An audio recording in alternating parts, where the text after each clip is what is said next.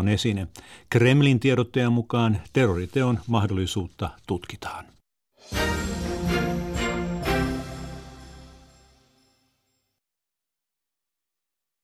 Yle puheessa. Riku ja Tunna. Doc Ventures. Pelko on käännettävä voimavaraksi. Pelko on selviytymisrefleksi, joka saa ihmiset juoksemaan, hyppäämään, venymään yliinhimillisiin ponnistuksiin. Juoksulla pitää kuitenkin olla määränpää. Ilman sitä pelko ainoastaan lamauttaa. Kaiken ydin, ja totta puhuen ainoa toivomme, on tasapainottaa ja lievittää elinkelvottoman tulevaisuuden pelkoamme toivomalla, että pystymme yhdessä rakentamaan jotakin parempaa kuin mistä moni on uskaltanut edes haaveilla. Varmasti menetämme jotain. Joidenkin täytyy luopua joistakin luksuselämän etuoikeuksista. Kokonaisia teollisuuden aloja katoaa. Ilmastonmuutosta ei voi enää välttää. Se on jo täällä. Eikä mikään ihmisen toiminta pysty torjumaan alati rajummaksi käyviä luonnonkatastrofeja. Pystymme kuitenkin vielä välttämään pahimman. Vielä on aikaa muuttaa itseämme niin, että olemme toisiamme kohtaan vähemmän julmia silloin, kun katastrofi osuu kohdallemme. Näillä Naomi Kleinin viisailla sanoilla alkoi Doc Venturesin kuudennen kauden viimeinen radiolähetys. Nämä sanat teille lausui punaviher mädättäjäksikin tituleerattu Riku Rantala, joka myös demagogisen ryönän suoltajana tunnetaan. Puheen kakkosmikkiin räpäyttelen sen sijaan minä, Tunna Milonov, ylimielinen ituhippi ja epäilyttävä paremmistolainen. Tänään aiheenamme on ilmastonmuutos, teema, jota Doc Venturesissa on kelattu tauotta, taottu, taivutettu enemmän kuin mitään muuta aihetta. Mutta nyt jotain on selkeästi muuttunut.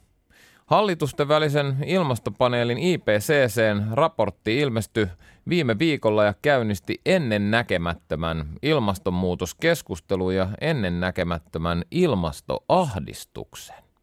Herääminen on siis tapahtunut, mutta tuliko se liian myöhään? Niinpä, tämä kysymys hiertää nyt monen ahdistuneita aivonystyröitä. Naomi Klein kehottaa meitä kuitenkin kirjassaan Tämä muuttaa kaiken kääntämään ahdistuksen ja pelon voimavaraksi. Tervetuloa minunkin puolestani tällä haavaa viimeisen Doc Ventures-lähetyksen pari. Tähän alkuun mä haluan heti kiittää koko tekijängin puolesta teistä jokasta kuuntelijaa, katsojaa, keskustelijaa, kommentoijaa. Kiitos, että olette ollut mukana muuttamassa omia ja myös ympärillä olevien ihmisten tapoja ajatella asioita. Kiitos koko huikea Doc Ventures-yhteisö, te olette rakkaita ja parhaita. Kyllä, on vaan joka kerta yhtä mieletöntä havaita, kuinka tasokasta teidän keskustelunne on ja kuinka valveilla te ootte. Iso käsi siitä. Kuudenneksi dokkariksi valikoitu kotimainen neljä elementtiä, joka inspiroi meitä jokasta miettimään totuudellisesti meidän omaa luontosuhdettamme. Elokuva toimii tällä kertaa meille enemmänkin työkaluna. Tämän neljän elementin tarkoituksena on saada meidät kaikki virittäytymään luonnon värähtelytaajuuksille ja saada meidät oivaltamaan, että me ollaan osa luontoa, ei sen yläpuolella. Jos et ole vielä nähnyt tätä erittäin kaunista elokuvaa, niin käy viipymättä väijymässä se osoitteessa yle.fi kautta Docventures. Ja samasta osoitteesta voit tsekatakin heti perään Doc Ventures Talk Show, jossa vieraina on olleet mahtavat asiantuntijat futuristi Perttu Pölönen, löytöretkelijä Pata Degerman sekä Sitran ennakointijohtaja Paula Laine. Klitsussa kuultiin tosi inspiroivia ajatuksia ja päästiin katselemaan ilmastonmuutosta myös boksin ulkopuolisista kulmista. Yle.fi kautta Docventures osoitteesta löytyy myös meidän kolumniaiheesta. Se näytti resonoivan vahvasti, herätti paljon tunteita, jaettu melkein 40 000 kertaa Facebookissa pelkästään jo. Ja tämän kolumnin pointti, mistä moni näytti tunnistavan omatkin ajatuksensa, oli, että henkilökohtaiset kulutusvalinnat ei enää riitä. Nyt on tämä ilmastonmuutoksen tilanne viimeistä oltava kaikille selvä ja me tarvitaan todellista johtajuutta meidän poliitikoilta ja meiltä kaikilta tukea sitten niille kipeillekin ja rohkeille ratkaisuille. Niin tuosta kolumnin herättämästä kiinnostuksesta me päätettiin panna tulille adressi, hyvät kuulijat, jossa me vaaditaan kaikki yhdessä, että suomalaiset poliitikot ja me äänestäjät otetaan ilmastonmuutoksen torjuminen nyt todella vakavasti. Me vaaditaan tässä adressissa, että ilmastonmuutoksen torjunta on seuraavien eduskuntavaalien tärkein yksittäinen vaaliteema. Käykää tsekkaamassa linkki meidän Facebookista ja allekirjoittakaa. Ehdottomasti konkreettisin asia saada asioita tapahtumaan pian. Näin on, koska me pelkäämme, että poliitikot pelkäävät, että jos he pitävät vakavia asioita esillä ja vakavia uhkia esillä, niin he eivät saa ääniä.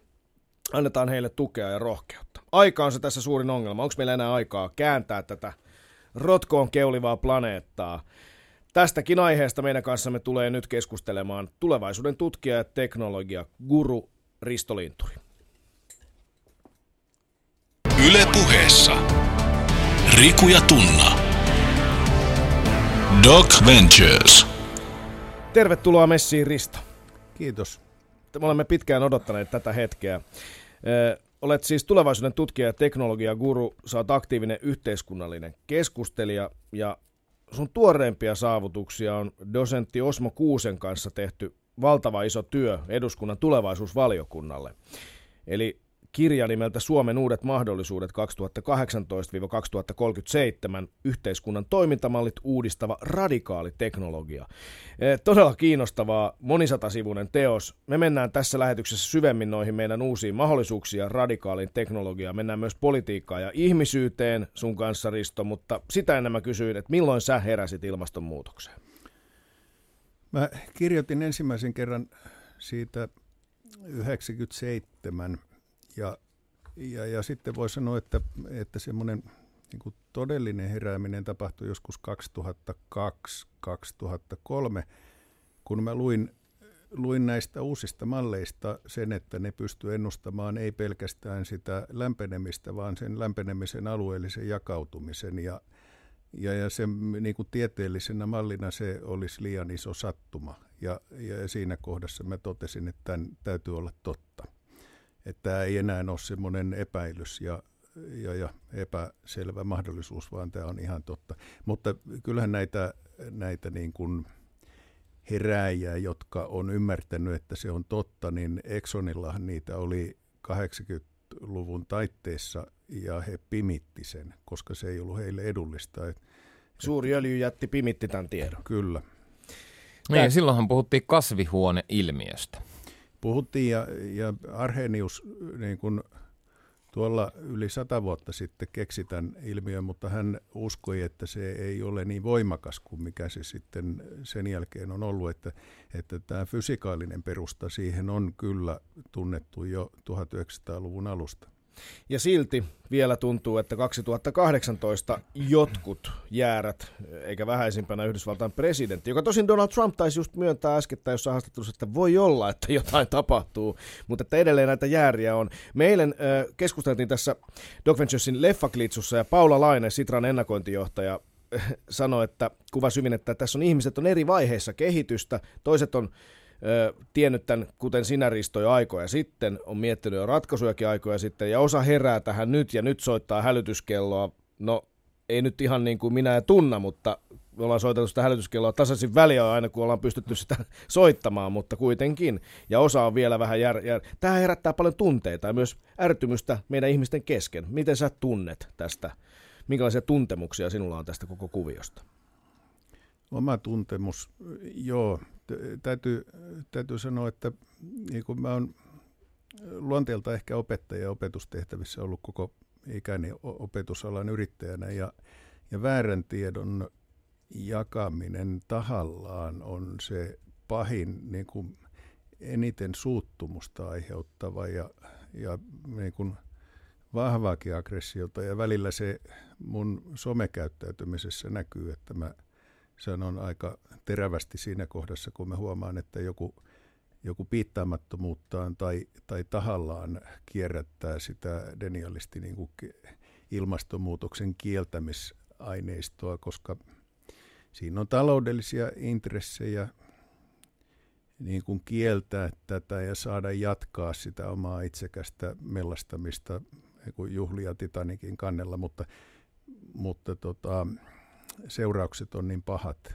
ja, ja tällä touhulla on onnistuttu jo viivyttämään, niin kyllä, kyllä niin kuin aikaa ajoin vähän vihaksi laittaa, mutta sitten, sitten se, tämä on niin tärkeä asia, että, että ei saa pilata sitä, niin kuin täytyy yrittää kaikki, mitä, mitä nyt osaa yrittää, että maailman laiva kääntyisi. No mikä, mikä on sun tämänhetkinen ilmastoahdistuksesi asteikolla 1-10? Tota, en mä ahdistunut sillä tavalla. Kyllä, kyllä mä niin kun, niin kun jos alkaa pelottaa joku asia, niin, niin se muuttuu toiminnaksi. Ja, ja siinä – ahdistus on se, joka estää toiminnan, mutta kyllä, kyllä se nyt sitä luokkaa on, että mä puolet ajastani käytän suurin piirtein tähän asiaan niin kuin vapaa-aika ja työaika niin kuin molemmista puolet. Tämän IPCC-raportin jälkeen on kyllä ensimmäistä kertaa huomannut, että ihmiset on todella heränneet ja myös aika ahdistuneita. Tällä hetkellä kaivataan kipeästi sitä, mitä voidaan tehdä ja ratkaisuja, josta me tänään varmaan puhutaan.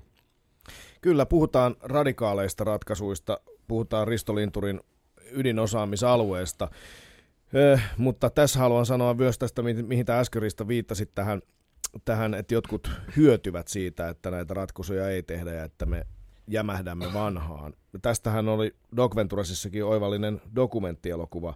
Oliko se tunna, muistatko viime vai toissa kaudella, missä tästä näistä lobbarien huijauksista oli? To, toissa kaudella. Joo, se on siis aivan vedätys, vedätys, se on edelleen erittäin hyvää bisnestä ja sen, senkin takia oikean tiedon levittäminen on velvollisuutemme.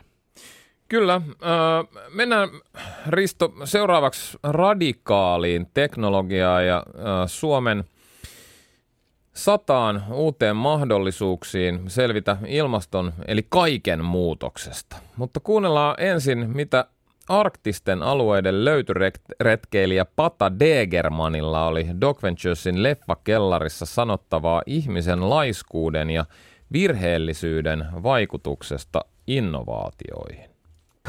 Mutta onhan se, että milloin me ollaan hyvin innovatiivisia, on, on yksi asia, on se, että me, me ollaan hyvin laiskoja.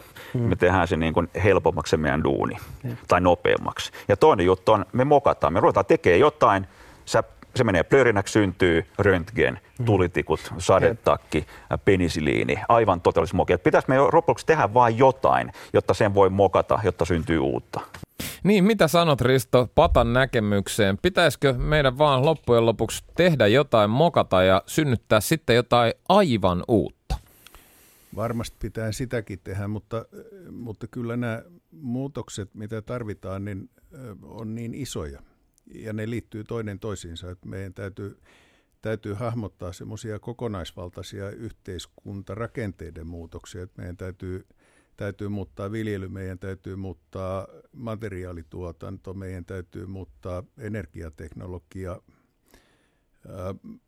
ja, ja liikennejärjestelmä, niin kuin ne kokonaiset järjestelmät täytyy muuttaa, eikä ne oikein synny tuolla tavalla ihan vahingossa koska siellä täytyy olla usein, niin kuin useita eri palikoita täytyy kehittyä samaan aikaan. Et siinä voi esimerkkinä ottaa sähköautot jos me siirrytään sähköautoiluun, niin ei se oikein auta, ellei me siirrytä uusiutuviin energioihin samalla. Ja uusiutuviin energioihin ei voi siirtyä kunnolla ilman sähköautoja, koska ne sähköautot toimii halpoina varastoina siinä. Ja, ja nämä kaikki muutokset on tällaisia. Ja siinä raportissa koitettiin ää, esittää nämä ensimmäisen kerran nyt tämmöisinä systeemisinä muutoksina. Et onhan toki puhuttu vetytaloudesta ja muusta, ja, ja siellä on muutkin yrittänyt näitä systeemisiä hahmotuksia, mutta mutta nyt sitten yritetään sitä kahdella kymmenellä eri alueella. Onko se muutos nyt jo tapahtumassa, jos ajatellaan sitä, että isoin ahdistuksen aiheuttaja ainakin itselleni on se, että tuntuu siltä, että aikaa ei ole tämmöisille isoille systeemisille muutoksille, vai onko niin, että ne on jo käynnissä? Ää, muutokset on käynnissä, joo, niihin täytyisi vaan saada lisää vauhtia. Ja, ja paras tapa lisätä sitä vauhtia, kun, kun voi sanoa, että, että nykytekniikalla ne muutokset ei kunnolla onnistu. Me tiedetään kaikki, että sähköautot on liian kalliita ja me tiedetään, että aurinkopaneeleiden takaisinmaksuajat on vielä, vielä pitkiä ja varastointitekniikat on vähän huonoja. Näitä täytyy kaikkia parantaa. Ja, ja kun siihen niin kun kehittämiseen laitetaan tarpeeksi paukkuja, niin ne paranee sitten kaksi kertaa nopeammin tai muuta. Ja ne, nyt aurinkoenergia esimerkiksi, niin sen hinta, asennetun aurinkoenergian hinta laskee 10 prosenttia joka vuosi. Et jos sitä vähän kiihdytetään vielä, niin sitten se laskee vielä nopeammin, niin, niin kohta me saadaan sitä hyvin halpaa uusiutuvaa energiaa, joka ei aiheuta niitä hiilidioksidipäästöjä. Ja sitten me voidaan sen avulla tehdä paljon muuta, niin kuin päästöttömästi uusia materiaaleja ja muuta. Miten me käytännössä saadaan vauhditettua esimerkiksi nyt tätä aurinkopaneeliasiaa? Tapahtuuko se sillä tavalla, että me kuluttajat äänestetään sillä lompakolla ja pistetään vauhtia siihen vai pitääkö meidän saada valtiovallat tähän vai kaikki yhteensä vai mitä kaikkea? Joo, täytyy saada valtiot mukaan ja täytyy saada kuluttajaliike mukaan, täytyy saada kaikki mukaan. Ja, ja kyllähän se niin kun ostokäyttäytyminen jonkun verran enemmän ihmiset on valmiita maksamaan siitä, että ne tietää olevansa osallisia siinä ongelman ratkaisussa eikä, eikä osa ongelmaa. Ja ja tätä voi sitten vähän vauhdittaa sillä, että valtiot niin kun asettaa minimirajoja ja reunaehtoja sille, mitä firmojen täytyy tehdä, että ne hulttiofirmat ei voittaisi. Koska se niin kuin pahin juttu tässä on se, että syyllistetään yrittäjät siitä, että ne yrittäjät ei tee näitä kestävän kehityksen juttuja – ja sitten jotkut yrittäjät rupeaa tekemään ja kuluttajat ostaa kuitenkin sitten niiltä hultiofirmoilta niitä, niitä niin kuin saastuttavia juttuja. Ja ne saa kaikki voitot ja ne kasvaa. Ja nämä hyvää yrittäneet sitten köyhtyy siellä, niin, ei, niin, kuin niin ei saa tapahtua, koska silloin se ilmastoystävällisten tuotteiden määrä ei kasva. Tarpeeksi nopeasti, eli pitäisi tukea Joo. sekä valtiovaltoja että kuluttajien pitäisi tukea näitä hyvin toimivia lafkoja. Kyllä. No, puhutaan vähän historiasta, koska siitä voidaan aina oppia. Poistetaan tätä radikaalia teknologiaa historialla. Sä oot, Risto, sanonut, että nyt käsillä on kolmas teollinen vallankumous. Voitko tätä lyhyesti avata? Joo, teollisen vallankumouksen voi, voi tota, jakaa monella eri tavalla, että voi puhua viidestä tai kolmesta tai neljästä tai, tai mistä tahansa, mutta kolmas teollinen vallankumous, mä viittaan Rifkinin ajatuksiin ja Rifkinin jakoon, jossa hän totesi, että ensimmäinen teollinen vallankumous oli höyryvoima ja, ja tämmöinen niin kuin isokokoinen konevoima, jolla, jolla tehtiin keskitetysti jotain. Ja sitten tuli seuraava – tuli sähköenergia ja tietoliikenne, jolla sitten saatiin tehtyä niin kuin pienikokoisempaa ja mobiilimpaa teknologiaa, mutta tuotanto edelleen keskittyi ja energia, mitä käytettiin, oli fossiilista energiaa, joka, joka oli luonteeltaan tämmöistä keskitetysti globaalisti öljy, öljylähteiltä pumpattua ja maailmanlaajuisesti kuljetettua. Ja tämä kolmas on sitten paikallista, eli valmistetaan paikallisesti tavaroita ja valmistetaan, tuotetaan paikallisesti energiaa. Uusiutuvat on tätä, mutta sitten robotisaatio johtaa myös – myös siihen paikalliseen niin kuin 3D-tulostimet ja, ja erilaiset muut valmistavat robotit ja, ja sitten sisäviljelyt ja muut, että, että me tehdään se, mitä me tarvitaan, niin tehdään omassa kylässä yhä suurempi osa siitä. Ja tämä mahdollistaa, tämä kolmas te- teollinen vallankumous mahdollistaa sen, että meillä on mahdollista vielä toimia tämän ilmastonmuuton vastaisessa taistelussa. kyllä, kyllä tämä on ihan iso osa siitä, siitä, mutta tämän lisäksi toki mm, niin kuin erilaiset uudet materiaalit ja kyllähän meillä lopun ikuisuutta varmasti jotkut asiat valmistetaan maailmanlaajuisesti keskitetysti. Niin, yhteiskunnan toimintamalli uudistava radikaali teknologia muuttaa siis meidän elämän sellaisena, kun me ollaan siihen totuttu. Onko näin?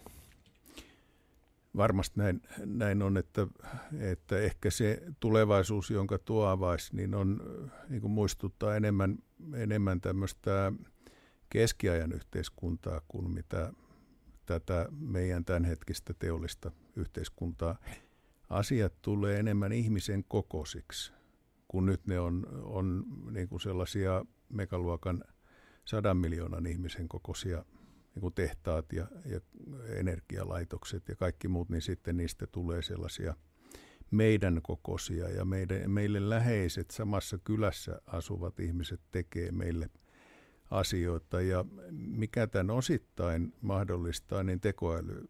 Eli nämä, nämä kaikki erilaiset trendit sulautuu yhteen tässä. Tekoäly tekee sen mahdolliseksi, että me osataan vähän kaikenlaista, kun me saadaan se tukiäly mukaan, niin me me osataan, ei tarvikaan kaikkeen erikoistua. Omassa kylässä osataan kaikkea. Niin eli toisaalta äh, saatamme siirtyä enemmän ihmisen kokoiseen olemiseen, tavallaan palata enemmän paikalliseen, mutta toisaalta sitten taas verkko yhdistää koko tämän ihmiskunnan ja älykkyyden ja joukkoälyn ja tekoälyn teho kasvaa sen kautta. Kyllä, kyllä, kyllä. Et, et se aineet on kulkee globaalisti, mutta fyysinen tehdään paikallisesti tosi mielenkiintoista. No me puhuttiin jo tuossa tossa tota, sähköautoista. Otetaan esimerkkejä näistä radikaaleista teknologioista, että millaisia ne voisi olla. Tämä on tosi kiinnostavaa, koska ihmisen aiheuttamat hiilipäästöt, nehän liittyy tietenkin perusasioihin, liittyy asumiseen, ruokaan, liikkumiseen, liikkumiseen ja niihin materiaaleihin, mistä näitä asioita tehdään, niin kuin sanoit Risto tuossa, työhön ja energiaan. Mutta aloittaa vaikka tästä liikkumista. Millä muulla tavoin liikkuminen tulee radikaalisti muuttumaan, kun sitten täällä uusiutuvan energia- ja sähköautojen yhteiskehityksellä? Joo, tota, robottiliikenne on, on se isoin asia, että et kun autot alkaa liikkua itsekseen, niin jokaisen ei tarvitse enää omistaa omaa autoansa tai ei tarvitse omistaa autoa. Meille riittää huomattavasti pienempi määrä autoja ja ja se pienempi määrä autoja on helpompi sähköistää. Ja se pieni määrä autoja ei tarvi valtavia parkkipaikkoja. Kaupungeista tulee, ää, tulee tiheämpiä käveleminen ja pyöräily tulee helpommaksi kuin aikaisemmin, kun ei tarvi, tarvi sitä niin kuin suurta osaa kaupunkitilasta käyttää autojen varastoimiseen ja, ja sellaiseen. Mutta, mutta sitten lentäminen – tulee helpommaksi sähkölentäminen, pitkät matkat, nämä, nämä tyhjöputket, hyperloopit, muut, ne on hyvin energiatehokkaita liikkumisvälineitä. Miten tämä hyperluuppi toimii? Hyperluuppi toimii sille, että se, se tota, tämmöisen hyvin niin kuin edullisen magneettiratkaisun avulla niin se liukuu kitkattomasti kiskojen päällä – ja kun se putki, jossa se kulkee, pumpataan melkein tyhjäksi, niin siinä ei ole ilmavastustakaan. Ja sitten se singotaan magneeteilla liikkeelle ja kun se pitää jarruttaa, niin, niin se ö, energia otetaan takaisin talteen. Eli, eli se, se niin kuin energian hyvin vähäinen kulutus perustuu tähän. Miten nopeasti se kulkee? Ö, Tämän hetken ennätys on 400 kilometriä tunnissa suurin piirtein, mutta, mutta kyllä sille luvataan semmoista tuhannen kilometrin tuntivauhtia ja, ja silloinhan se tekee, tekee tota, niin kuin samaa luokkaa suurin piirtein kuin lentokoneet, mutta ne lähtee kaupunkikeskustoista kaupunkikeskustoihin, eli siinä ei tule tätä lentokonemuodollisuutta ja lentokentälle menoa ollenkaan, jolloin suoraan metroasemalta mennään hyperluppiin ja mennään seuraavan kaupungin metroasemalle. Kuulostaa paluulta tulevaisuuteen. Mutta muistatko Tunna, kun saimme esimakua tästä teknologiasta Shanghaissa Maglev-juna siellä, tota, valtavan nopea lentokenttäjuna juna perustuu kai ymmärtääkseni suurin piirtein samaan ideaan. Kyllä, se ei ole tyhjö. Ja sitten Magleveissa äh, tota, se magneettileijunta käyttää, käyttää super, suprajohteita, jotka täytyy jäähdyttää melkein äh, niin kuin kahteen ja puoleen sataan miinusasteeseen. Ja, ja se, se niin kuin kalleus ja, ja tämä, mikä siinä Maglevissa on, niin se puuttuu hyperloopista, koska hyperloopissa se, se on aivan nerokas se magneettisysteemi. Magneetit on vaan siinä, siinä sukkulassa ja siinä on käämejä siinä radassa ja, ja niiden käämien outo muoto aiheuttaa semmoisen työntövoiman ylöspäin siihen magneettiin ja se, kun mä yritin ymmärtää, miten se toimii, toimii niin, niin kyllä siinä ajatukset tuppaa menee aluksi solmuun. Tämä on mainio esimerkki radikaalista teknologiasta, asiasta, jota ei ole tultu välttämättä voisi vieläkään kuvitella olevan olemassa. Ei äkkiä tule niin kuin kellekään mieleen tuommoinen. Kyllä siinä täytyy, täytyy olla aika nero, että on keksinyt sen. Niin, niin tuossa tota, puhutaan sähköautoista ja muista, niin eikö niin autojen valmistus kuitenkin syö paljon energiaa ja resursseja? Autojen valmistus syö huomattavan vähän energiaa siihen autojen käyttämään polttoaineeseen verrattuna, mutta, mutta tota, jos, me, jos me nyt ajatellaan sitä robottiliikennettä ja sitä, että se, siinä tarvitaan niitä autoja ehkä, ehkä viisi kertaa vähemmän, niin, niin se on sitten sen viisi kertaa vähemmän. Ja sähköautot, niin sähköautot on paljon pitkäikäisempiä ja jopa jo nyt Teslasta sanotaan, että Teslan nykyakut saattaa kestää 500 000 kilometriä. Ja, ja tämä on vasta alkua tämä kestävyys. Ja siellähän ei ole, ne sähkömoottorit ei kulu juurikaan. Ja, ja se, jos ne sähkömoottorit on, on pyörissä, niin siellä ei lakerointi paljon kulu ja, ja näin edespäin. Siinä on hyvin vähän mitään kuluvia osia. Vaihteistoja niissä ei tarvita ja – ja näin, niin se valmistus teoriassa tulee halvaksi ja, ja varsin tehokkaaksi. No sitten metallit voidaan korvata hiilikuiduilla ja muilla, jolloin me, me oikeasti saadaan se materiaali tuolta hiilidioksidista taivaalta. Ja, ja tämä, tämä on nyt sitä materiaalitekniikan muutosta, että täytyisi oppia käyttämään materiaaleja, jotka tehdään niin kuin huoneen lämmössä ja raaka-aineena käytettäisiin mahdollisimman paljon hiilidioksidia. Siis tämä kuulostaa todella skifiltä. Siis että otettaisiin taivaalta hiilikuitua, siis, siis niistä meidän hiilipäästöistä. Joo, tähän on, on tota, kokeiluja, kokeiluja siitä, että, että tuotetaan nanohiiliä, ne on niin kuin sellaisia, jotka saattaa olla jopa sata kertaa terästä lujempia, niin otetaan, valmistetaan niitä sille, että puhalletaan sulan suolan läpi ilmaa taivaalta. Ja siellä on pieni rautapalikka, jossa on sähköjännite, niin siihen rautapalikan ympärille kertyy sitä nanohiiltä. Ja Tällä hetkellä se tuotantokustannus on saatu siihen, että se maksaisi euron verran kiloa kohden ja, ja, tuota, ää, ja, ja sen kauppahinta nyt on 100 euroa kiloa kohden, että et se niin kun, Senkin pitäisi jos, halventua. Joo, mutta, mutta tota, jos sitä, no nyt se menettelytapa, jolla sitä tehdään, niin, niin se saadaan jo hyvin halvalla tehtyä, kun se vaan saataisiin skaalattua ja sitten ymmärrettäisiin, kun sitä täytyisi tuottaa hirveän iso määrä, että se hinta oikeasti laskee sitten siihen euroon tai pariin kiloa kohden, niin sitten täytyisi löytää ne käyttäjät, jotka ostaa sitä niin ison määrän. Ja, ja silloin se on sitten niin kuin sillä pitäisi korvata betonia ja asfalttia ja terästä. Ja, Eli rakennusteollisuus ja infrateollisuus pitäisi pakottaa käyttämään. Kyllä, kyllä, kyllä. Ja e, siis tämä, tätä tämä tarkoittaa, niin kuin meillä on valtava teollinen rakennemuutos, joka tarvitaan, että me oikeasti saataisiin se hyötykäyttöön se ää, kaikki hiilidioksidin, mikä tuolla ylimääräisenä on taivaalla. Pelastaisiko, olisiko toi ihan aidostikin myös semmoinen hiilinielu, joka poistaisi niitä meidän päästöjä? Siis kyllä, kyllä, kyllä. Ja tämä olisi sillä tavalla aito hiilinielu, että se jää kiinteäksi, kiinteiseen muotoon maahan. Se ei enää, kun nyt on niitä kuvioita, jossa hiilidioksidista taivalta tehdään polttonesteitä, niin sitten ne poltetaan takaisin. Niin, niin se, se ei nyt oikeasti kerännytkään sitä sieltä taivaalta, vaan se vaan kierrätti sen takaisin taivaalle. Mutta, mutta tämä, että kun siitä hiilidioksidista oikeasti tehdään jotain hyödyllistä ja, ja kaikki ne kehitykset, jossa tätä tehdään, niin niitä pitäisi rohkaista, niihin pitäisi panna sata kertaa tai tuhat kertaa nykyistä enemmän kehitysrahaa. Niin, tähän on todella kiinnostavaa. En kuullutkaan tämmöisestä. Niin, en- energiatuotannossa pitää siis tapahtua suuria muutoksia.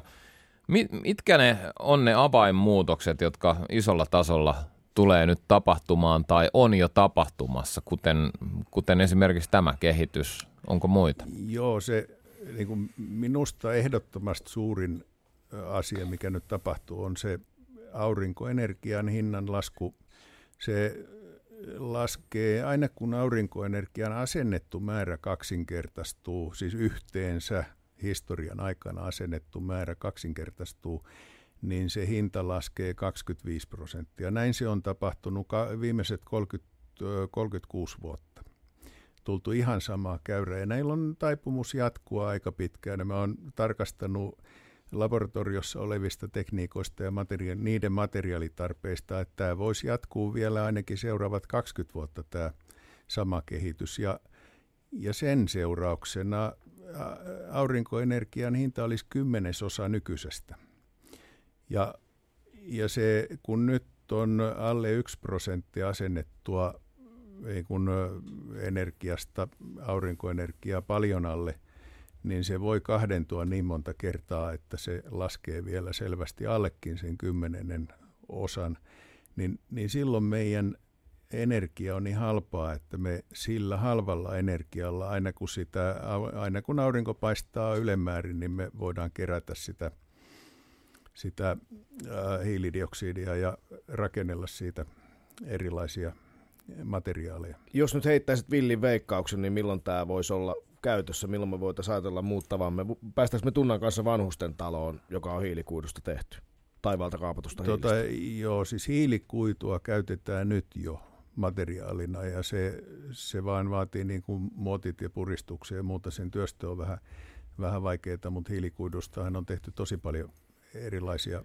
Tarkoitin, että asioita, näistä... mutta tämä grafeeni ja se, että taivaalta kerätään sitä, niin tota, ää, tämä on aina kiinni siitä, että milloin joku, joku iso teollisuuspatruuna päättää panna 100 miljoonaa tai miljardin rahaa kiinni johonkin, tai milloin joku Tesla saa puhuttua porukat ympäri, että pannaan miljardi, kerätään miljardi ja tehdään semmoinen iso, iso tehdas, joka tekee tätä, mutta, mutta tota, ää, grafeenin ää, grafeeni ja näiden nanohiilien valmistusmäärät, kyllä ne niin kuin moninkertaistuu jatkuvasti ja, ja, ja se, se jää nyt sitten nähtäväksi, että jossain 10 ja 20 vuoden välissä niin, niin sen osuus materiaaleista tulee olemaan jo merkittävä. Tämäkin kuulostaa aivan, aivan mahtavalta ja varsin radikaalilta. No, mennään sitten lempilajiin eli syömiseen. Se on myös yksi osa meidän päästöjä ja yksi iso tekijä ruoantuotanto koko ilmastonmuutoksesta. Ja meitä on vielä tulossa muutama miljardi lisää näitä syöjiä tälle planeetalle seuraavan 30 vuoden aikana. Miten ruoantuotannon pitää Risto muuttua? Tota, yksi semmoinen villiskenaario, joka on, on jo alussa, tai parikin, niin yksi olisi se, että tehdään proteiini sähköllä sammioissa, niin sitten ei tarvi karjan kasvatusta ollenkaan, niin jollain 3D-tulostimilla kehrätään se niin kuin lihan kudosten tyyppiseksi. VTT rahoitti tällaista kehitystä ja se on nyt yksityistetty, saatu, saanut sijoituspääomaa ja, ja haetaan EU hyväksyntää, niin kuin elintarvikehyväksyntää, sille sehän kesti noilla heinäsirkoillakin aika kauan ennen kuin ne hyväksyttiin täällä ruuaksi. Mutta mutta sitten sisäviljely on semmoinen, joka, joka nyt leviää sisäviljelyssä, se on niitä ituja ja salaatteja ja no, mansikkaali tekee mansikoita ja, ja Pyhäsalmen kaivoksissa kasvatetaan perunaa ää, tota, LED-valoilla. Se käyttää energiaa, mutta, mutta yllättävän, niin kuin, jos aurinkopaneelit olisi tehokkaita ja halpoja, ja jos niitä laitettaisiin pellolle, niin, niin sitten me voitaisiin kellarissa sata kertaa pienemmällä tilalla, kasv- pienemmässä tilassa kasvattaa sama määrä ruokaa siten, että se, se tota, ää, käyttäisi vain sen ajan valoa, kun ne kasvit tarvii vaan sitä aallonpituutta, kun ne kasvit tarvii vaan lehtiin kohdistettuna, jolloin se säästää sitä valoa aika paljon, niin voidaan, voidaan tota, päästä kohtuullisen hyvään energiatehokkuuteen, mutta sitten me voitaisiin osa pelloista vapauttaa ja laittaa metsää kasvamaan ja niin kun tavallaan hiilinieluja. Saa, saataisiin hiilinieluja, mutta saataisiin sitä luontoa lisää. Niin tässäkin nähdään hyvin tämä, että se edellyttäisi nimenomaan sitten tätä systeemistä samaa-aikaista muutosta eri tasoilla ja eri asioissa, niin kuin vaikka siinä aurinkoenergiassa. Eli kun tämä saadaan tarpeeksi hyvälle tasolle, niin myös tämä ruokatuotanto voidaan saada. Eikö niin, että, että tota, tämä voisi olla siis jopa mahdollista, että, että Helsingissä kasvatettaisiin aidosti kaikkien helsinkiläisten ruokaa? Kyllä, kyllä Helsingissä voisi vois hyvin niin kuin Helsingin rakennetulla pinnalla olevilla aurinkopaneeleilla voisi äh, valmistaa kaikille helsinkiläisille heidän, heidän tarvitsemansa ruoan. Mä laskin tämän läpi niin kuin teoriassa niiden paneeleiden täytyisi olla tarpeeksi hyviä ja kaikki ja Kaisaniemessä luolissa voisi kasvattaa sen kaiken, mutta, mutta Suomessa voisi kasvattaa kaikkien kiinalaisten ruoan. Et niin, että se on todella ei, ei meillä tässä niin kuin sinänsä mitään liikakansotusta ole. Me, me ollaan vaan kamala huonoja tässä kestävässä kehityksessä. Niin, kesällä julkaistiin äh, tutkimus, jonka mukaan vegaaninen ruokavalio on todennäköisesti merkittävin yksittäinen keino vähentää vaikutusta äh, planeettaan. Ei vaan, ei vaan kasvihuonekaasuja, vaan happamoitumista, rehevöitymistä sekä maan ja veden käyttöä. Näin sanoi siis äh, tutkimusta johtanut Joseph Poor Oxfordin yliopistosta. Tämä oli Guardianissa ilmestynyt juttu. Onko tuttu? Tota, on me noita laskelmia, joo, en, en tota nimenomasta, mutta, mutta tuo ajattelu sinänsä on aika selvä, mutta, mutta niin kun, kaikki ei halua syödä pelkkiä kasviksia. Ja, ja se, se, että jos me niin kuin sanotaan, että nyt ihmisten täytyisi tällä tavalla ratkaista, niin sieltä tulee hirveä määrä järjiä, jotka sanoo, että mut kun mä en tahdo. Tätä me ollaan Rikun kanssa myös taisteltu keskenämme ja tultu itse asiassa siihen tulokseen, että, että se on yksi vaikeimpia asioita varmasti ja liha on he, he, heikko niin sanotusti ja, ja, ja tota, ihminen on sekasyöjä ja sitä on todella, se on semmoinen saavutettu etu, josta on todella vaikea luopua, mutta miten esimerkiksi keinoliha, jota Ke- kasvatetaan joo. petrimaljoissa? Ihan voi aloittaa siitä. Mä, mä tota, me on, me on niin kuin naudanlihasta hyvin pitkälle luovuttu, koska se kanan aiheuttama päästö on, on todella paljon pienempi. Ja, ja se niin kuin, että naudanlihasta siirtyisi lähes aina kanaan tai kalaan, niin, niin se ei tunnu niin kuin henkisesti kovin, kovin rasittavalta. En tiedä, Teksasissa asuvat ehkä ajattelee eri tavalla, mutta, mutta tämä, tämä tota, keinoliha, siis ää, mä, mitähän ne oli, kasvisnakkeja ja jotain, niin kuin on aina välillä kokeiluja ja tota, siinä muodossa menee ja monessa muussa, että et kun se imitaatio saadaan sen tottumuksen tasolle, niin kyllä se vaihtaminen sitten onnistuu. Ja, ja tämäkin on niin kuin tuotekehittelyn ja, ja kehittämisen tulos. Tuolta löytyi tuolta herneiden juurista löytyi sellaista ainetta, jolla saa sen kasvispihvin maistumaan oikein vereslihalta. Niin, eli Miten se, sitten ihan tämä ihan kunnon, kunnon siis äh, keinoliha, joka maksoi viisi vuotta sitten 100 000 per pihvi ja nyt se on enää 80 000, jota on siis tuolla Hollannissa kehitetty. Äh, ka- anteeksi, 80 euroa, joka, jota on nyt Hollannissa kehitetty. Joo.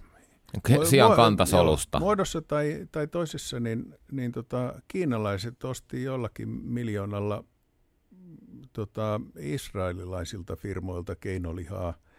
Ihan ei pelkästään niin kuin, tota, ää, ei ostanut niitä firmoja, vaan osti oikeasti sitä, sitä lihatuotetta. Että tuossa jotkut on vähän pidemmällä kuin toiset, mutta, mutta muodossa tai toisessa. Minusta nämä on kaikki semmoisia kehittämisen arvoisia asioita ja, ja, ja kyllä mä ehdotin sitä, että, että tämmöinen äh, labraliha, joka on aivotonta lihaa, niin se viranomainen määräisi sen kasvikseksi, että se on kasvis.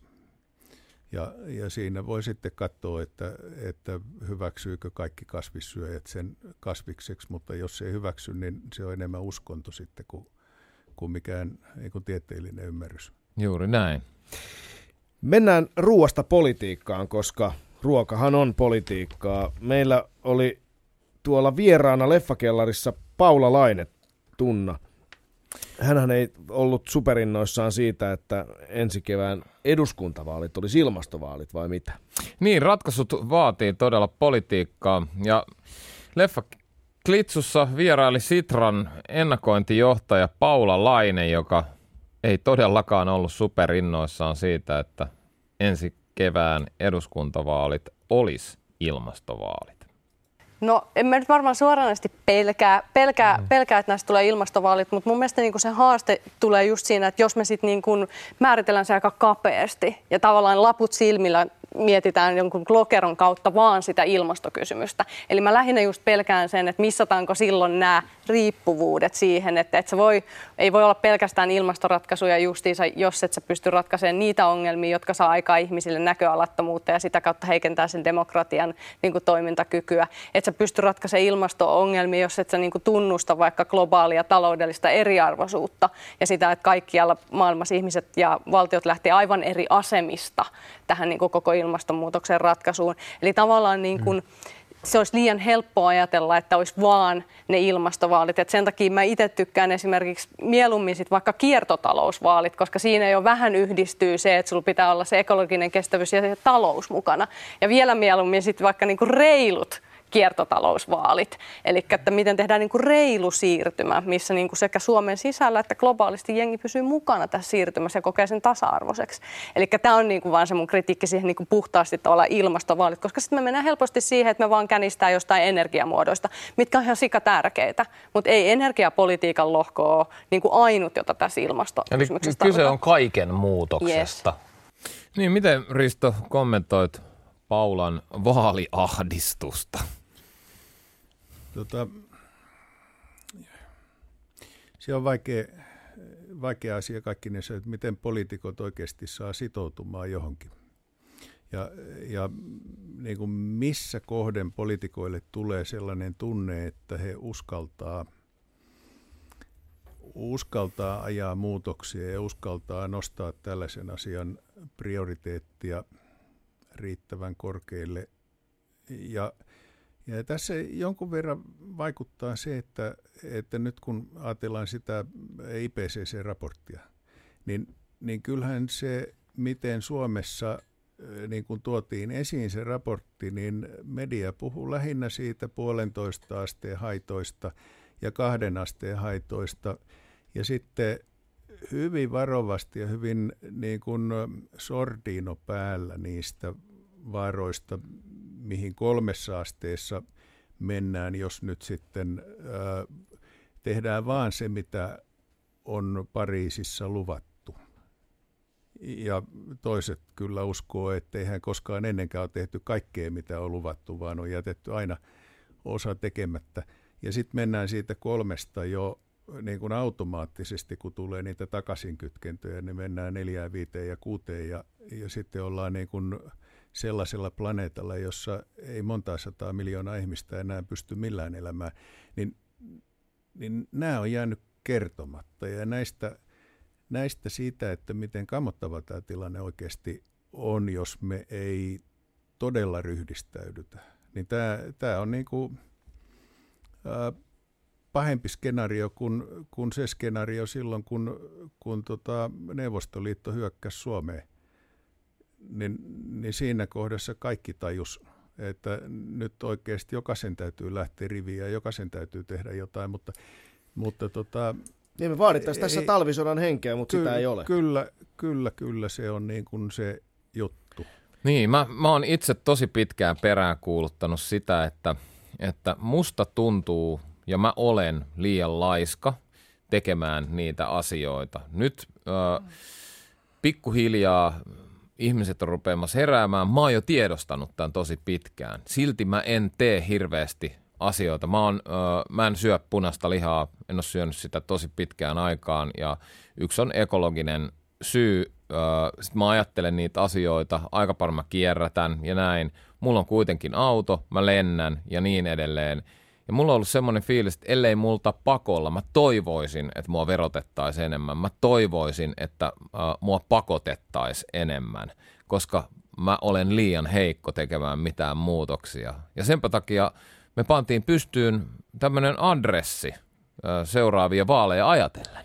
Joo, me haluttiin nimenomaan Risto rohkaista poliitikkoja tekemään näitä kipeitä ratkaisuja, kun meistä on, meitä on myös, ja tämä resonoi tämä selvästi tämä meidän kirjoittama kolumni moneen kymmeneen tuhanteen suomalaiseen, jotka jakosen ja kertoo olevansa samaa mieltä siitä, että miksi meille on puhuttu kipeistä ratkaisuista tässä vuositolkulla, kun on kestävyysvajeesta puhuttu.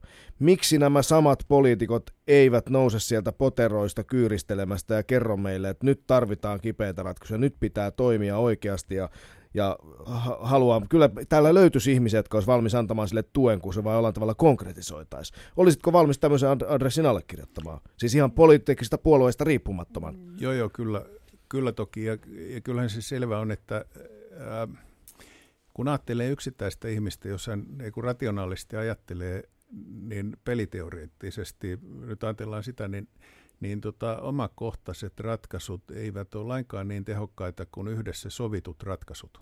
Eli silloin tätä on kysyttykin kansalaisilta, on kysytty, että, että olisitko valmis niin kun, yhdessä sopimaan, että polttoaine maksaa kaksi kertaa enemmän, niin enemmistö olisi valmis sopimaan sen, mutta mutta tämä, tämä tota, olisitko valmis niin kuin itsekseen maksamaan kaksi kertaa enemmän, jos kukaan muu ei maksa niin ei. Niin, niin se, niin kun, ja olisiko se hyvä, tämä, jos se maksaisi kaksi kertaa enemmän? Tota, no, se, sehän johtaisi siihen, että mieluummin säästää ja harkitsee vähän, että kyllä tämä, tämä niin kun, tota, täytys, haitan aiheuttaminen täytyisi saada nykyistä paljon kalliimmaksi, jotta haitan välttäminen, jotta siihen tulisi enemmän rahaa. Just näin, jolloin se kehitys lähtisi kehittymään eksponentiaalisemmin. Joo. Joo. Ja tämä ha- hauska kuriositeetti tähän aiheeseen liittyen on uutinen eiliseltä vai toissapäivältä. Ilmastonmuutoksen yllättävä seuraus oluesta tulee ylellisyystuote ja tuopin hinta voi moninkertaistua, tutkimus ennustaa. Ja tämä aiheutti paljon huolta meidän katsojissamme ja sai aikaa liikehdintää. Niin voi olla, että tämmöiset konkreettiset esimerkit sitten lopulta Kyllä, herättävät. Joo. Olisiko semmoinen esimerkki jotain sitten niille sille toiselle porukalle, joka, joka tykkää viinistä enemmän kuin oluesta, että, että he joutuu ennen pitkään juomaan englantilaista viiniä. Niin. Niin totta, Keski-Euroopan viiniviljelyolosuhteet heikkenevät koko ajan. Joo. Ja sitten jos, jos, jos ajatellaan esimerkiksi ihan puhtaasti vaikka maahanmuuttoa, niin näiden puolueiden, jotka vastustavat maahanmuuttoa, niin tulisi aika vahvasti keskittyä tällä hetkellä ilmastonmuutokseen. Niin tämä skenaario siitä, että että tuonne Etelä-Eurooppaan asti maapallo muuttuu niin kuin melkein asuinkelvottomaksi. Sitten jos me jos me ylitetään se kolme astetta ja tulee niitä takaisinkytkentöjä, jos se siinä kohdassa tapahtuu, niin, niin se lämpötila nousee sen verran paljon, että, että Espanjakin muuttuu Saharaksi ja, ja siihen tasoon asti suurin piirtein, niin tulee viljelykelvotonta ja muukin on vähän satunnaista se viljelyn onnistuminen, niin kuin Suomessa pari viime vuotta. Niin, niin tota, ei se ole niin kuin miljoona, kun sieltä tulee, kun sieltä sitten lähtee miljardi ihmistä liikkumaan rajojen yli, niin, niin tota, ja ne kaikki pyrkii pohjoiseen ja, ja täällä on kuitenkin pimeä ja, ja, ja vähän muutenkin ongelmasta. Mitä me tehdään niillä miljardilla ihmisellä, jotka tulee, jakautuu Englantiin ja Pohjoismaihin ja Siperiaan ja Uuteen-Seelantiin, niin ja miljardi ehkä kuolee matkalla. Ja e, tämä on tavallaan se skenaario, joka siellä on, on niin kuin sitten kertaluokkaa suurempi kuin mikään, mitä me oikeasti osataan kuvitella. Niin ja voidaan jo sanoa, että tällä hetkellä aika suuri osa pakolaisista on jo ilmastopakolaisia. Että ne asiat, mitä tuolla tällä hetkellä tapahtuu, niin on osin myös ilmastonmuutoksen aiheuttaa. Joo, tämmöinen asia, joka on vähän huonosti tunnettu, niin, niin tota, ää, proteiinit hajoaa tuossa vähän 40 asteen yläpuolella. Me tiedetään se, kun ihminen, jos ihmisen kehon lämpö nousee 42, niin sitten on jo henkihieveri, kun, kun, kun keho alkaa oikeasti, solut alkaa hajoamaan. Niin, niin kyllä ne kasvienkin solut alkaa hajoamaan. että jos on vähän kuivaa ja lämpötila nousee yli 42, niin se, se muuttuu autiomaaksi. Niin, niin meillä on paljon viljäviä alueita, jossa jossa ollaan aika lähellä tätä rajaa, ettei kauhean paljon tarvi nousta ylöspäin ennen kuin, ennen kuin se ei sitten enää, kasvit ei enää toimi. Tässä taas kerran sellaisia madalukuja, joita mä toivoisin ihan suomalaisten poliittisten puolueiden puheenjohtajien käsittelevän ja kertovan meille ihmisille ja keskustelevan ja omaksuvan. He, tiukasta sääntelystäkään ei ole kovin kauaa. Me ollaan oltu Tunnan kanssa pikku lapsia, kun Suomessa on säännelty energia- öljykriisin takia asioita. Ihan reippaasti on laskettu yleisessä kattonopeudessa 80 kilometriä tunnissa. Mainosvalot piti sammuttaa, sammuttaa yöksi, huonelämpötilat laskee, autojen lämmittävistä rajoitettiin, moottoriajoneuvo-kilpailut kiellettiin kokonaan. Tehtiin ihan oikeasti radikaaleja juttuja, ja nyt pitäisi tehdä paljon paljon radikaalimpia, ja kukaan ei edes vakavi, niin kuin puolen vakavissaan puolueista tunnu ehdottavan tällaisia. Mutta hei, meillä on sen verran vähän aikaa, että mennään vielä ihmisen mielikuvituksen rajoihin, koska niistä, niistä on kysymys myös tässä viimeisessä osassa ilmastonmuutos ja ihminen. Niin, lopulta kaikki radikaalista teknologiasta murrosaikojen politiikkaan kiteytyy ihmiseen. Kuunnellaan, mitä keksijällä ja uuden sukupolven futuristilla Perttu Pölösellä oli sanottavaa ihmisen mielikuvituksen rajoissa, rajoista Doc Venturesin leffa Klitsussa.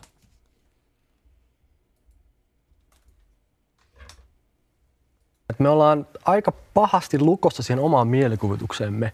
Et me yritetään parantaa sitä, mitä meillä jo on. Mutta voi olla, että me ei voida niitä vanhoja systeemejä ja järjestelmiä enää parantamalla saada niitä toimimaan siinä uudessa ympäristössä, mikä meillä on. Et ihan aido oikeasti, jos me, jos me kehitetään auto, mikä menee neljälle, sanotaan, että auto menee 5 litralla 100 kilometriä, sen jälkeen 10 prosentin kasvu 4,5 litraa 100 kilometriä. Jos me lähestyttäisiin sitä niin, että itse asiassa auto voisi mennä 5 litralla 1000 kilometriä, me ei enää voida rakentaa sen vanhan järjestelmän päälle, vaan meidän pitää pystyä luomaan uusi tapa tehdä. Ja kun katsotaan, miten maailma on aina muuttunut, niin se ei ole koskaan muuttunut innovoimalla. Että me ollaan niin kehitetty sitä vanhaa, vaan me ollaan aidon oikeasti pystytty luomaan uusi tapa tehdä, joka on saanut sen vanhan näyttämään turhalta ja tarpeettomalta. Ja jotenkin se haaste on siinä, että me, me asetetaan maailmalle rajat, koska meidän mielikuvitus on rajallinen. Niin, näin siis Perttu Pölönen keksiä ihmisen mielikuvituksen rajoista. Risto, sä oot pitkään näitä asioita seurannut, sä oot tulevaisuuden tutkija ja nimenomaan tänään puhunut näistä ihan samoista asioista kuin Perttu. Eli se, että meidän pitäisi muuttaa systeemiä aivan täysin. Nyt jos me väännettäisiin ihan tähän loppuun, meillä on muutama minuutti aikaa, niin rautalangasta, että miten me saadaan nämä systeemiset muutokset parhaiten käyntiin, ja kai suomalaisillakin siinä merkitystä on. Suomalaisilla on merkitystä, joo. Me ollaan, ollaan yksi kehittyneimmistä maista maailmassa ja, ja kehittynein tarkoittaa edelläkävijä. Meidän täytyisi olla edelläkävijä löytämässä näitä ratkaisuja, niin kuin me vaikka nyt sitten kännykkämarkkinoilla oltiin, oltiin edelläkävijä. Ja luoda niitä uusia ratkaisuja, joita me sitten niin kun levitetään, myydään, myydään muille ja saadaan muut käyttämään. Ja, ja, ja nyt kun se isoin sota on ilmastonmuutosta vastaan, niin, niin sen sotateollisuuden synnyttäminen, niin me voidaan olla, olla osa siinä. Ja, ja kyllä mä samaa mieltä olen siitä, että, että täytyy olla riittävän radikaalia. Nyt mä olin hyvin tyytyväinen siitä, että IPCC sanoi, että vuoteen 2050 mennessä maailman täytyisi olla hiilineutraali, eli, eli päästöjen täytyisi olla nolla. Niin nyt meillä on takaraja. Ja, ja nyt, niin meillä on, ja länsimaiden täytyisi olla vuoteen 2040 tai 2045 mennessä siinä, mutta tämä nolla tavoite – niin tämähän on semmoinen, että ei se riitä, että me säästetään. Jos me vähennetään väestöä tai jotain, niin nolla ihmistä tuottaa nolla päästöä. Et, et siinä täytyy sitten tappaa kaikki, jos me halutaan niin kuin, ää, syntyvyyden säännöstelyllä, niin tota, ehkä riittäisi, kun kaikki alle 50 tapettaisiin, mutta, mutta kun sen jälkeen ei paljon enää lisäännytä, mutta, mutta tota, tämä niin kuin nollapäästö, et ei se riitä, että auto kulkee litralla polttonestettä tuhat kilometriä, vaan sen täytyy kulkea sillä aurinkopaneelilla. Et pannaan aurinkopaneeli siihen. Ja, ja tämä tää tota vastaava asia sitten kaikkeen muuhunkin, että, että se, se niin kuin nolla päästö millä päästään.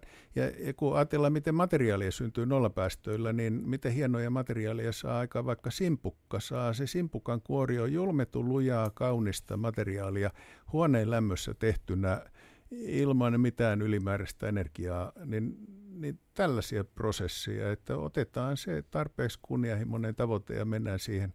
Ei se se vaikeampaa kuin ihmisen saaminen kuuhun. Eli kuuprojekti. Ja sota ilmastonmuutosta vastaan. Voitaisiin ehkä luopua jostain vähän vähemmän tehokkaaksi odotetuista so- osoitetuista sodista ja ryhtyä sotimaan ilmastonmuutosta vastaan ja suomalaisetkin johtajat voisivat ottaa talvisodan hengen päälle. Eikö näin? Näin. Kiitos erittäin paljon tästä haastattelusta Risto Linturi. Kyllä ja tässä kohtaa alkaa Doc Venturesin aika olla tällä erää täynnä. 56. lähetys menossa. Aika hurjaa ollaan saatu haastatella uskomattoman viisaita ihmisiä. Kiitos siitä kaikille niille, jotka on ollut mukana. Ja äh, kiitos myös koko tekijäjengin puolesta teille jokaiselle, jotka on katsonut näitä dokkareita ja keskusteluja, kuunnellut radiolähetyksiä, podcasteja, lukenut nettijuttuja, kommentoinut, jakanut ja niin edelleen. Kiitos todella paljon kaikille. Doc Ventures jäänyt tauolle vai jääkö? Tiedätte mitä tehdä. Kertokaa meille, mitä meidän seuraavaksi pitäisi yhdessä tehdä ja nähdä. Onko uusia tekotapoja,